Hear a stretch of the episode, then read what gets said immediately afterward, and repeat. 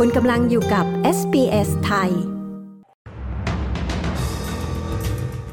องค์กรการกุศลย้ำรัฐบาลต้องทำมากกว่านี้เพื่อบรรเทาวิกฤตที่อยู่อาศัยในออสเตรเลีย พรรคกรีนส์ชี้รัฐบาลล้มเหลวเรื่องการดูแลผู้เช่าบ้าน Federation Square ในเมลเบิร์นจะไม่ถ่ายทอดสดฟุตบอลโลกหญิงนัดที่เหลือ ติดตามสรุปข่าวรอบวันจาก SBS ไทย ศุกร์ที่ 18 สิงหาคม 2566 กับดิฉัน ปริสุทธ์สดใสค่ะ องค์กรการกุศลเซนต์วินเซนต์เดพอลยินดีกับมาตรการของรัฐบาลอัลบานีซีเพื่อบรรเทาวิกฤตที่อยู่อาศัย แต่กล่าวว่าจำเป็นต้องมีการปฏิรูปเพิ่มเติม เพื่อบรรเทาแรงกดดันต่อผู้คนในออสเตรเลียที่มีความเปราะบาง เมื่อวันพุธในการประชุมคณะผู้นำรัฐ และมณฑลต่างๆ นายกรัฐมนตรีแอนโทนีอัลบานีซีตัดสินใจเพิ่มเป้าหมายการสร้างที่อยู่อาศัยทั่วประเทศให้เป็น 1.2 ล้านแห่ง โดยเพิ่มขึ้นอีก 200,000 แห่ง รัฐและมณฑลต่างๆ จะได้รับงบประมาณสนับสนุน 15,000 ดอลลาร์สำหรับบ้านใหม่แต่ละหลังที่พวกเขาสร้างขึ้น ซึ่งเป็นส่วนหนึ่งของแพ็กเกจเงินทุนจากรัฐบาล 3,000 ล้านดอลลาร์สำหรับบ้านใหม่ 200,000 หลัง นายอัลบานิซียังได้กำหนดให้มีการเริ่มต้นโครงการใหม่ในปี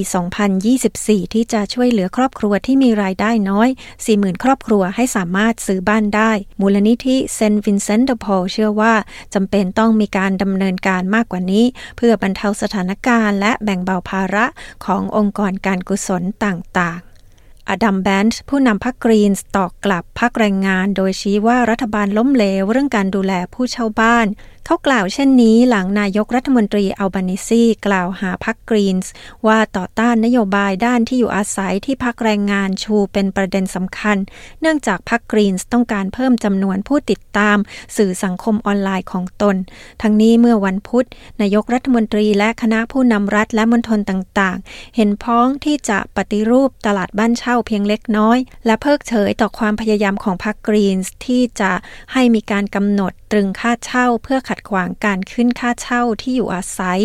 นายแบนช์กล่าวหาพักแรงงานว่าให้อำนาจอย่างไม่จำกัดแก่เจ้าของบ้านในการขึ้นค่าเช่าบ้าน ผู้อยู่อาศัยใน North West Territory ของแคนาดากำลังขับรถต่อกันเป็นขบวนยาวเพื่อหนีไฟป่าที่กำลังใกล้เข้ามา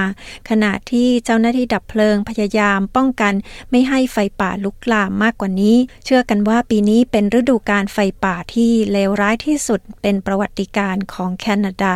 ไฟป่าดังกล่าวอยู่ห่างจากพื้นที่ Yellowknife ไม่ถึง 16 กิโลเมตร และผู้อาศัยในเมืองที่มีความเสี่ยงสูงสุด 20,000 คนได้รับคำสั่งให้อพยพออกจากพื้นที่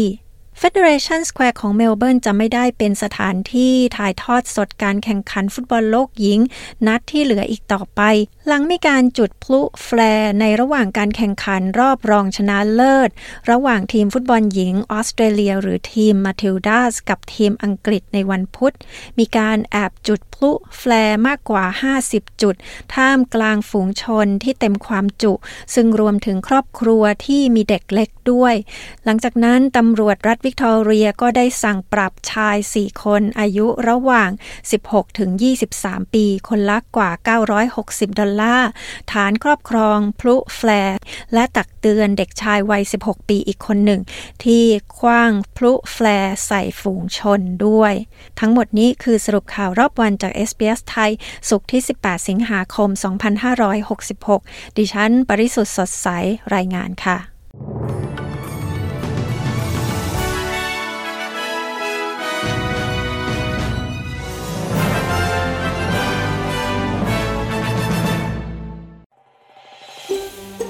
การฟังเรื่องราวน่าสนใจแบบนี้อีกใช่ไหม